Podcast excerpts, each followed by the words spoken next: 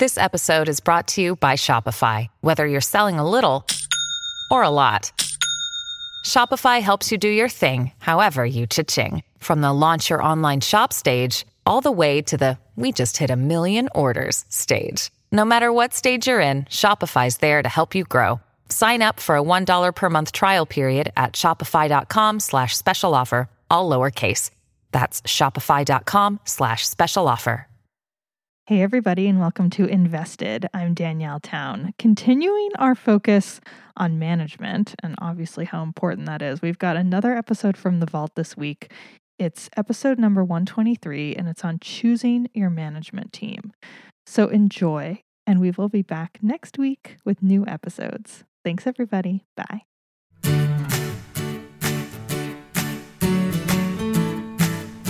Hey, everybody, this is Phil Town.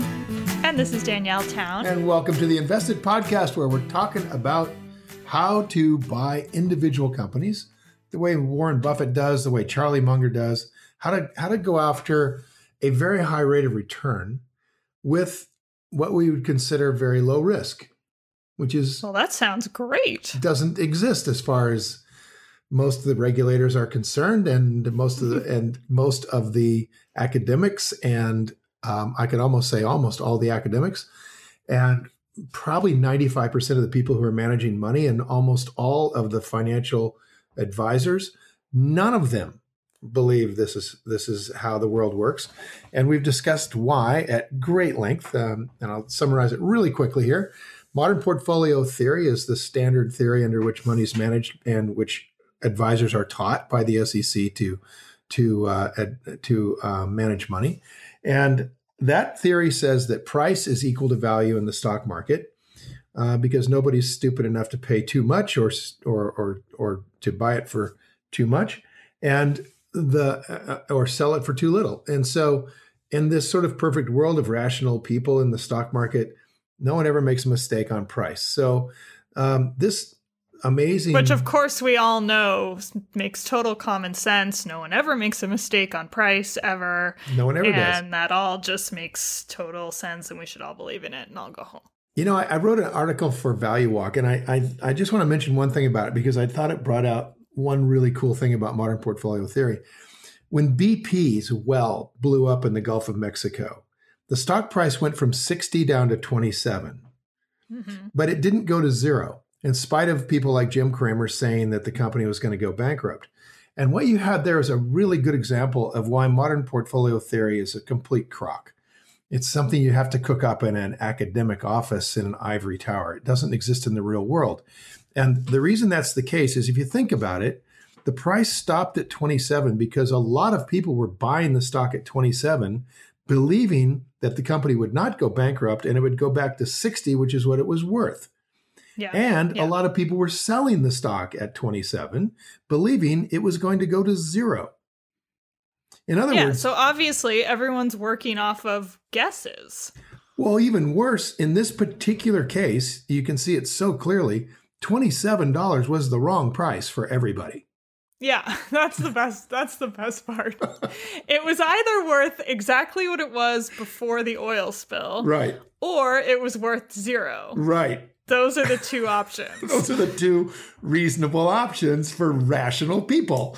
And yet the price was 27.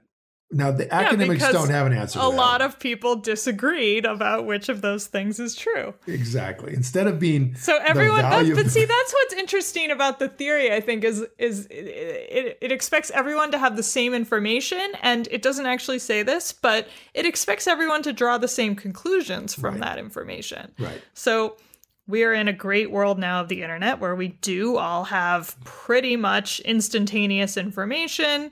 In a lot of ways, we do all have the same information at the same time in a very different way than even like 20 years ago. True. So, in that way, we are so efficient, but we're never going to draw the same conclusions from this information. And I think an, I mean- and an academic would say, well, it's all, and it is in fact what a market does is it has all of these different opinions, and the wisdom of the masses are that it eventually comes um, when you congeal all these opinions into a single price, you've come to the actual value of the business. but unfortunately, you can see this is obviously not the case. One of these two groups was going to be right. That was either right. going to go to zero, or it was likely, you know, if st- if if oil prices stayed up at 100, it would go back to 60. In fact, it did go back up to 50 before oil prices dropped. So the group that thought it was actually not going to go bankrupt was was right, and made a tremendous amount of money um, riding that thing back up to roughly where it was. So uh, you can see that really the market can be very emotional and people can have very rational opinions that are totally opposite from each other, leaving you with a price that is not an approximation of value at all for either group. It's yeah. It's not a compromise. It's a it's a very war. true. Yeah. Well, and we we just came off of a few episodes talking about Amazon and Whole Foods where we talked about how they reached their deal price of buying Whole Foods at $42 a share. And it's very much the same kind of analysis. I mean, each side has the same and not each side has exactly the same information, right? Like the company will have different information than the buyer, but they have roughly on the whole let's say 90% the same information and uh and somehow they get to a point where $42 makes the seller happy and makes the buyer happy. I mean, in a way, that's rather extraordinary that we come to deals like that. Well, it's, that it's, it's, that like BP we... lands at 27 and everyone kind of goes, eh, okay, yeah, that's uh, 27, okay. You know? It's it's pretty actually amazing in markets. It is quite interesting. I mean, we, we do it every day in every market, and we don't think much about it because it's not yeah. it's not thirteen point nine billion dollars that we're talking about. It's forty seven dollars or twenty seven dollars. But when it gets to be thirteen point nine billion, we start to think, well, things are, things are going to work differently. So people mostly yeah, do get together. 0.9 of a billion suddenly looks really big. Yeah, because it is. Mil. It's enormous. Are you kidding me? I, I, you know, just the numbers are so sheer. Um, they're just amazing. Warren Buffett gave a talk once where he was talking about, you know, trying to pick companies that he could really understand and how Bill Gates wanted him to buy Microsoft. Heck, Bill Gates just wanted him to buy a computer. And Buffett was like, why would I want to do that? And he said, Gates said, well, you can do your taxes. And Buffett said, well, I don't make any money. Because all his money is invested. So um, he he went on to say, "Look, I got to do stuff that's really simple. Bill could understand something like Microsoft, but I, I can't figure that that stuff out." He said, "Here's what I can figure out. Coca-Cola has been in business for 120 years. Coca-Cola has 1.8 billion servings of Coke every day. If Coke raises its price by one penny, that adds 18 million dollars a day in net profit. At 365 days, it is um, ballpark uh, $6.7 billion from one cent. He said, Is Coca Cola worth one cent more than Joe's Cola? I think so. There's Buffett, right?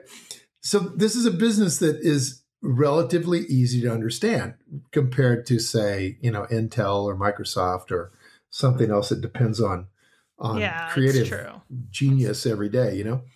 So, you know, one of the things that's important to, to look at, and we, we promised we would get over into um, a discussion about management, is that often what you're buying really is a management team that's really good at what they do. so let's talk let's talk a little bit about the all important jockey who's riding this horse that we want to own. Um, in venture capital, the the rule, and you've you've been, done legal work for venture capitalists, and I don't know if they say this in your world, but in mine, they would say that you bet the jockey, not the horse, is in venture capital, in startups. You Absolutely. Think, you think that's true? It's, I think it's true. I think everyone doing investing should be doing that, doing like early stage investing should be doing that. Um, and the reason why is that early stage, high growth startups change their business constantly. I mean, to say that a business pivots has become such a, a, you know, annoying catchphrase at this point that nobody even wants to say it anymore. But that's what they do. They change their product, they change their team, they change how they're marketing it, they change the platform, and they do it very quickly. And so, if you're betting on the product, that product's probably going to change in the next six months. So, it's not the best idea. What you want to do is bet on the founders because they're the ones who are going to make the decisions about those changes. And it's and it's you also really want people important. that you want to work with because you're, you know, as a VC, you get very involved with the companies. And I think we really ought to put about that amount of emphasis, uh, maybe slightly less, um, on companies that exist and have been around 10 years and are being operated by a management team. And um, and the reason is is because again, Charlie is talking about Charlie Munger is talking about four things we have to look at. We got to understand the business. It's got to have some ability to, to protect itself from competitors that we call a moat. And we would like it to have a management team that has talent and integrity because Yes. those guys can run the business into the ground um, you know and and when you think about venture capital of course it's even more critical as you say because they almost apparently there's just almost there's just very few companies that actually produce what they start off to produce Oh, it's in so the high tech world Uh, yeah, I, I don't even know if it happens ever. Because at some point you're going to change some key part of that product. It's just that's just how it works as you learn more about your market. I mean, what these people are doing is inventing a market, right? Like most of them are inventing a product that doesn't exist, and it doesn't exist because nobody's thought of it or nobody's been able to do it before or it has been done but not well. And so nobody's brought it to market successfully. Again, these are early stage, newly founded companies. They're not established companies. So it's just a completely different world than these huge, you know, been around for 10 or 15 years publicly traded companies that we're looking at. But at the same time, I totally agree with you. I mean, Charlie says we would like to have management with integrity and talent. And I think he says that a little bit to hedge because it's so hard to know without meeting people and getting to know them and seeing how they conduct themselves in their business. And we as small investors can't really do that. But um, I I would say it's vital. I mean, these are the people that are shepherding our money. They're pe- as investors. I agree, and I, I think that Charlie would would hedge it slightly in saying we would like to have this management team, whereas a venture capital group is going to say we have to have it um, because this company that's been around ten or fifteen years, we wouldn't be interested in it. We wouldn't be looking at the management team unless it had a big moat, and that big moat is what allows Charlie to hedge on the management team because that yeah, moat that's true. as Warren says, hey, you got to buy companies with a big enough moat that an idiot could run, you know, a simple enough business that the idiot could could run the business because someday an idiot will. In other Yeah. words, eventually a 100 year old company is going to have a management team that can wreck it if it doesn't have a big enough moat. And let me let me give you a couple of really good examples. Um, one is General Motors that had a series of managers who essentially ran the company into the ground um, while they were basking in the glory of 60 years of previous success. Along came the Japanese and handed GM its butt. Um, and it, it was a slow moving train wreck, but it just, it, I could see, I wrote about it in Rule One, what, Mhm. about 10, 12 years ago. This before the company ever went bankrupt, you could see the bankruptcy coming. You could see the train wreck coming in slow motion. Um, be, and that was entirely due to management collusion with labor to strip the company because neither group was on the same side of the of the world as the investors. They, they neither group cared about the investors at all, and they they basically raided the company. Now, a current example is going on with um, well, we just talked about the example of Whole Foods with with Amazon, where the management team made enormous efforts to be sure that they could preserve the quality of the company. Yeah, yeah, yeah, absolutely. That's Right. a huge example right there. Yep. And then you've got the example of Chicago Bridge and Iron, which is was run up until just the last few weeks by a guy named Philip Asherman. He'd been running it for several years, and he took that company into the tank. I mean, by one bad decision after another. Um, He acquired uh, Shaw from um, some guys in uh, at, at Bern, this guy named Bernhard, who and Shaw was in a deal with a nuclear power plant in Georgia and South Carolina, and those guys were not delivering on their technology. And as a result, there's this huge lawsuit that is actively trying to take down Westinghouse. Westinghouse is going to go bankrupt because of it. And Toshiba may go bankrupt because of it. And these guys got tied into Chicago Bridge and Iron because Chicago Bridge and Iron bought Shaw and all of a sudden was in the middle of this disaster.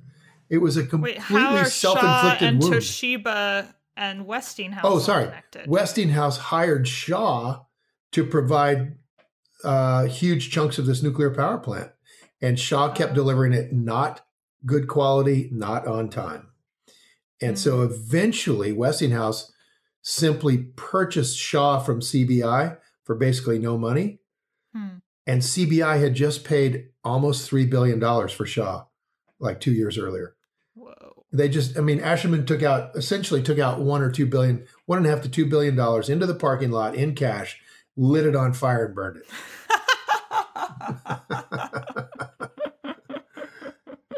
And they That's only funny. just got around to firing him. They didn't even call it that. They they call it he's he's vol- he's retiring. Oh, sure. I'm reasons. sure. I'm sure with thirty million dollars in a golden parachute. Yeah, exactly. He- I mean, they, Um, they gave him a raise from 14 million to 20 million after he did that. Oh, got to. Stunning. Yeah. So Yeah, you- can't you- let him go. but hungry. Chicago Bridge and Iron, I Um, think, will recover because it's a really But- good company. Well, that's what I was going to ask. So, if the whole point is that the moat is meant to protect against somebody like that, did they just not have a good enough moat? No, it's quite a good moat. Um, Chicago Bridge and Iron has been around for 100 years. They are a uh, they're the best in the world at making a bid on their niche for engineering, which is energy Okay. plants. They do liquid natural gas plants and oil refineries and all this stuff. And they sort of got double whammy. They had this Shaw thing happen for nuclear power, and at the same time, the oil dropped, and everybody quit building any kind of thing with oil. So Hmm. but they're the best in the world and have been for 100 years at fixed bid bidding which is very dangerous if you don't do it right you go you go broke so they will recover I, I'm, I'm pretty sure so although i don't own them at this point Well, I mean, it's just, it's a really, it, I find that a really interesting example. If the whole point is to have a company that's sort of person proof Yeah, or executive proof, and here's here's what the executives uh, can do that to- one's not. Well, it's not because these executives went out and took in a lot of debt. It's Hmm. the debt that kills. And I, I can't emphasize this too strongly, Danielle.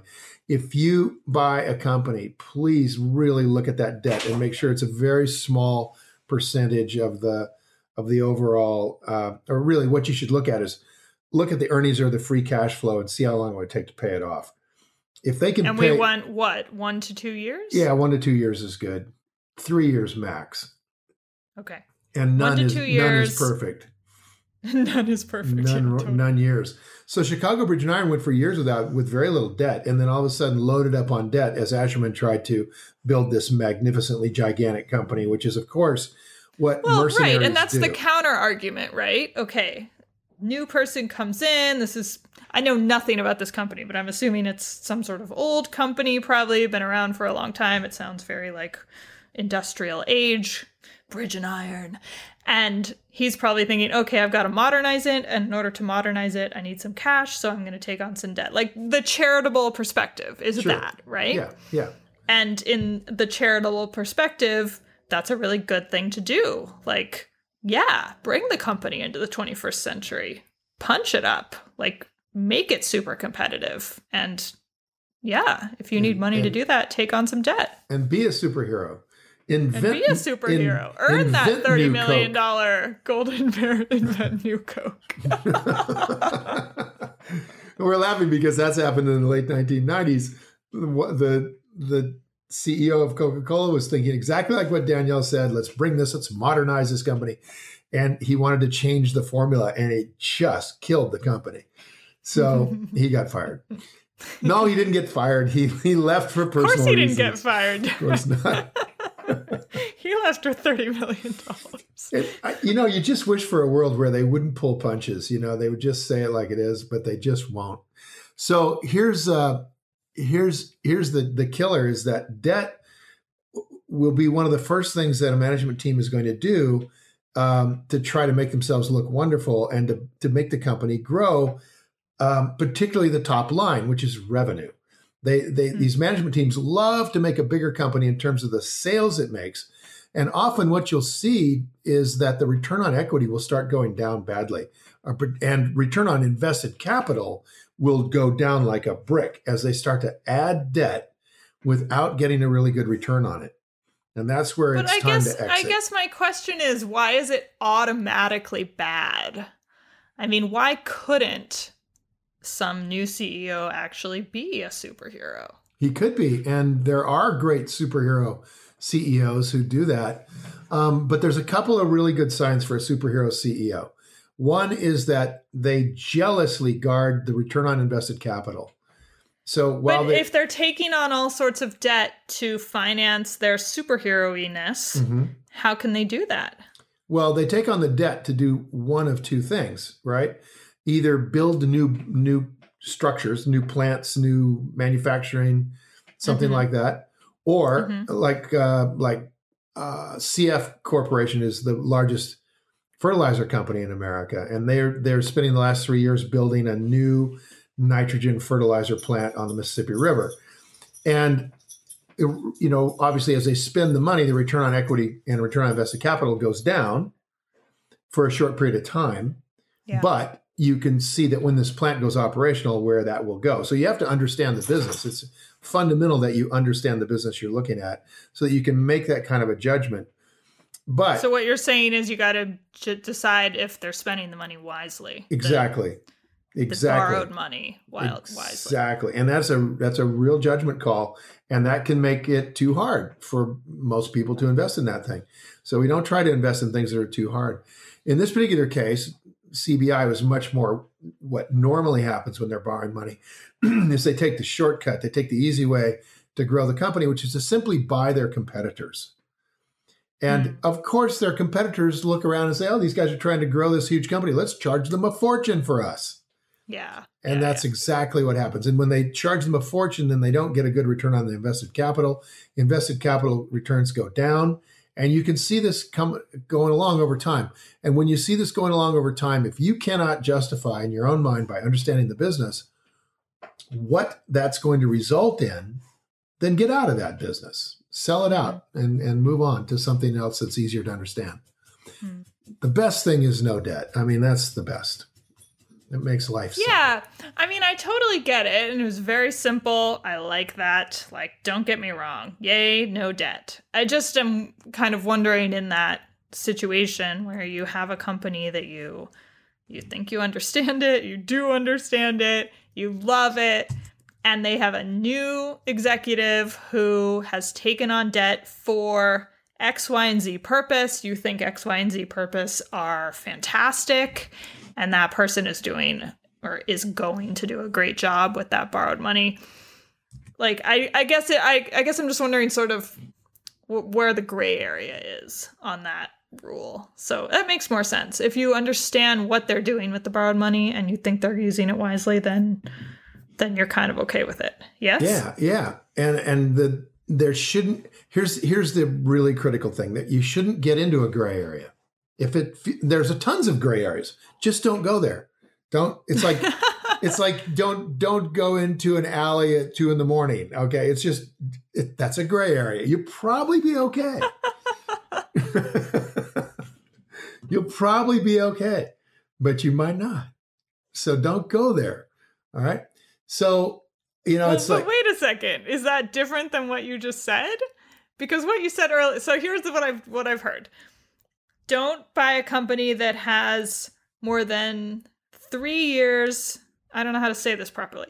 Where you can't pay off the debt in more than three years in with free cash years. flow. Yeah. Less in less than three. than three years with free cash flow. Yeah. Then you said if you understand what they're doing with the borrowed money and you think they're using it wisely, that's okay if it takes more than three years. To oh, no, off. no, no. Not if it takes more oh. than three years. Oh, oh okay. If they're loading up more than three years of debt, they're in danger of a big, big problem. So that's why I'm staying a little bit away from some of these companies that I like. Okay. that have so loaded even up on even debt. if you get it, even if you think they're doing a great thing, if it's more than three years, you're you're out. Like Yeah. no way. That's so that's what you mean by don't go into the gray area. yeah, exactly. Okay. And a gray area is also where you're not sure you understand the business well enough to make a judgment like that. Right. So you got to you got to understand the business. I mean, there's a there's a really good business out there called um, Cal-Maine Eggs. That's a family owned company. They produce. I think we've talked about them before We on have. the podcast. I remember Yeah. them. And I just pointing it, pointing to them again because they've reduced their debt load dramatically um, over the last year or so, and um, you know it, it it takes it from a company that I'd be concerned about, right? Like Hmm. you know where it's got, I mean, not really concerned. I mean, these guys have enough cash. For example, that particular company has about five hundred million dollars in cash, or they did it one a couple years ago and their debt was like 40 million. Sorry, say those numbers again. So the, the company had 500 million dollars in cash. Okay. And their debt was 40 million. Yeah, their long-term debt was 40 million. You got to feel okay about that, you know. Yeah, They- that they could- seems okay. They could pay it off. Also, their net income was about 300, you know, 200 to 300 million a year. Why would a company with $500 million in cash keep any debt? Why wouldn't they just pay it off? What's the point of paying the debt service? Um, when interest rates are extremely low, you can uh, increase your dividend, for example, by like let's say you just really wanted to have a lot of cash on hand for the future because you would like to buy companies when things Okay. are cheap. So Uh-huh. things are not cheap right now, so they're just holding on to the cash. They don't want to give it to the shareholders in the form of a dividend. They want to hold on to it Yeah. but they do want to give the shareholders a dividend. They can borrow money at two percent.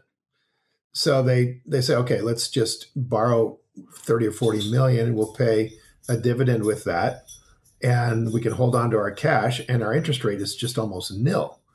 Hmm. so a lot of companies are doing that right now. With it's just one one more just aberration that happens. It's because the rates. money's so cheap. Money's so cheap. Yeah. The money's so cheap. Now, the other reason that management teams do it, not Cal-Maine Eggs, but so this particular company, you know, is a, is a small family owned company. They don't have to do anything. They don't want, they don't have to do anything for how the public perceives it. Whereas a big company like a Coca Cola is very aware of public perception all the time. And so, you know, they'll, they'll, they will take on a reasonable amount of debt, you know, two years of, of free cash flow worth of debt and then they will by doing that they can reduce their equity that they have in the company pay that out as a dividend and their return on equity goes up Hmm. it's a clever little way to juice your financials actually Will you say that one more time? Sure let's say you have a thousand dollars of equity and you have a hundred dollars of income net income and you have no debt so you have a return on equity of 10% right Yes. Okay. Now, what you want to do is show Wall Street how great a manager you are. So you want to see your return on equity go up because you know that a lot of Wall Street analysts look at that as an important figure on how so well the company's we, being run. way. And so do we. Yeah. All right. So a quick and easy way to do that without increasing your earnings at all is to simply reduce your equity. So I could pay out. Oh, I gotcha. Okay, got it. Yeah, yeah. I mean, just to make it extreme, I pay out five hundred dollars of dividends. I now have five hundred dollars of equity and hundred dollars of earnings. Yeah, I'm a genius. I just now made twenty percent return on equity. mm-hmm. See that? Mhm. Now the catch is I can't actually run the company on five hundred dollars. Right. I need a thousand. So Minor. I pay out the five hundred dollars in dividends, make those guys really happy, the shareholders, and I replace it with borrowed money. Yeah. So I borrow 500 million or $500. Now my return on equity is still $100 divided by $500 because that's all the equity there is Yeah. because I've added debt to replace the old equity. And I still And look like a genius That's also why we look at return on invested capital, right? Which It is. the debt. because return on invested capital, of course, in the first instance is also 10%, right? 10, uh, a thousand dollar dollars of, of equity and no debt still adds up to a thousand dollars. Yes. divided into $100 of earnings, that's 10%. But now what's happened is I've got $500 of equity and $500 of debt. So my return on invested capital is $100 divided by a thousand. So it has stayed the same. Yep. So it. you see, you know, often it'll even go down a bit because it'll be more than $500 that I borrow. I actually find that comparing return on equity to return on invested capital is the most useful way to look at those numbers. Like to me, rather than looking at like whether return on equity is going up or down year over year, seeing what happens to it each year compared to a return on invested capital is like the really informative part because then I don't even have to look at the debt number. I can just tell if debt's changing. Exactly. How, how do you tell that debt's changing by looking at the variation? because the return on invested capital will change according to the debt. So if it's going down, that means they took on more debt, whereas return on equity doesn't show that.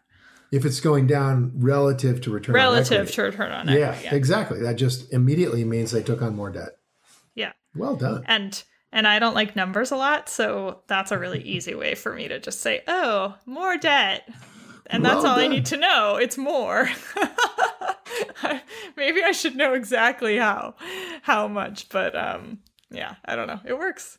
Well, let's let's uh, let's dive into management a bit more because I want to show you a really. Um, we'll have to do it the next the next podcast, but the next podcast, let's look at um, this little company called DryShips, which is a Greek shipper um, that that delivers iron ore around the world.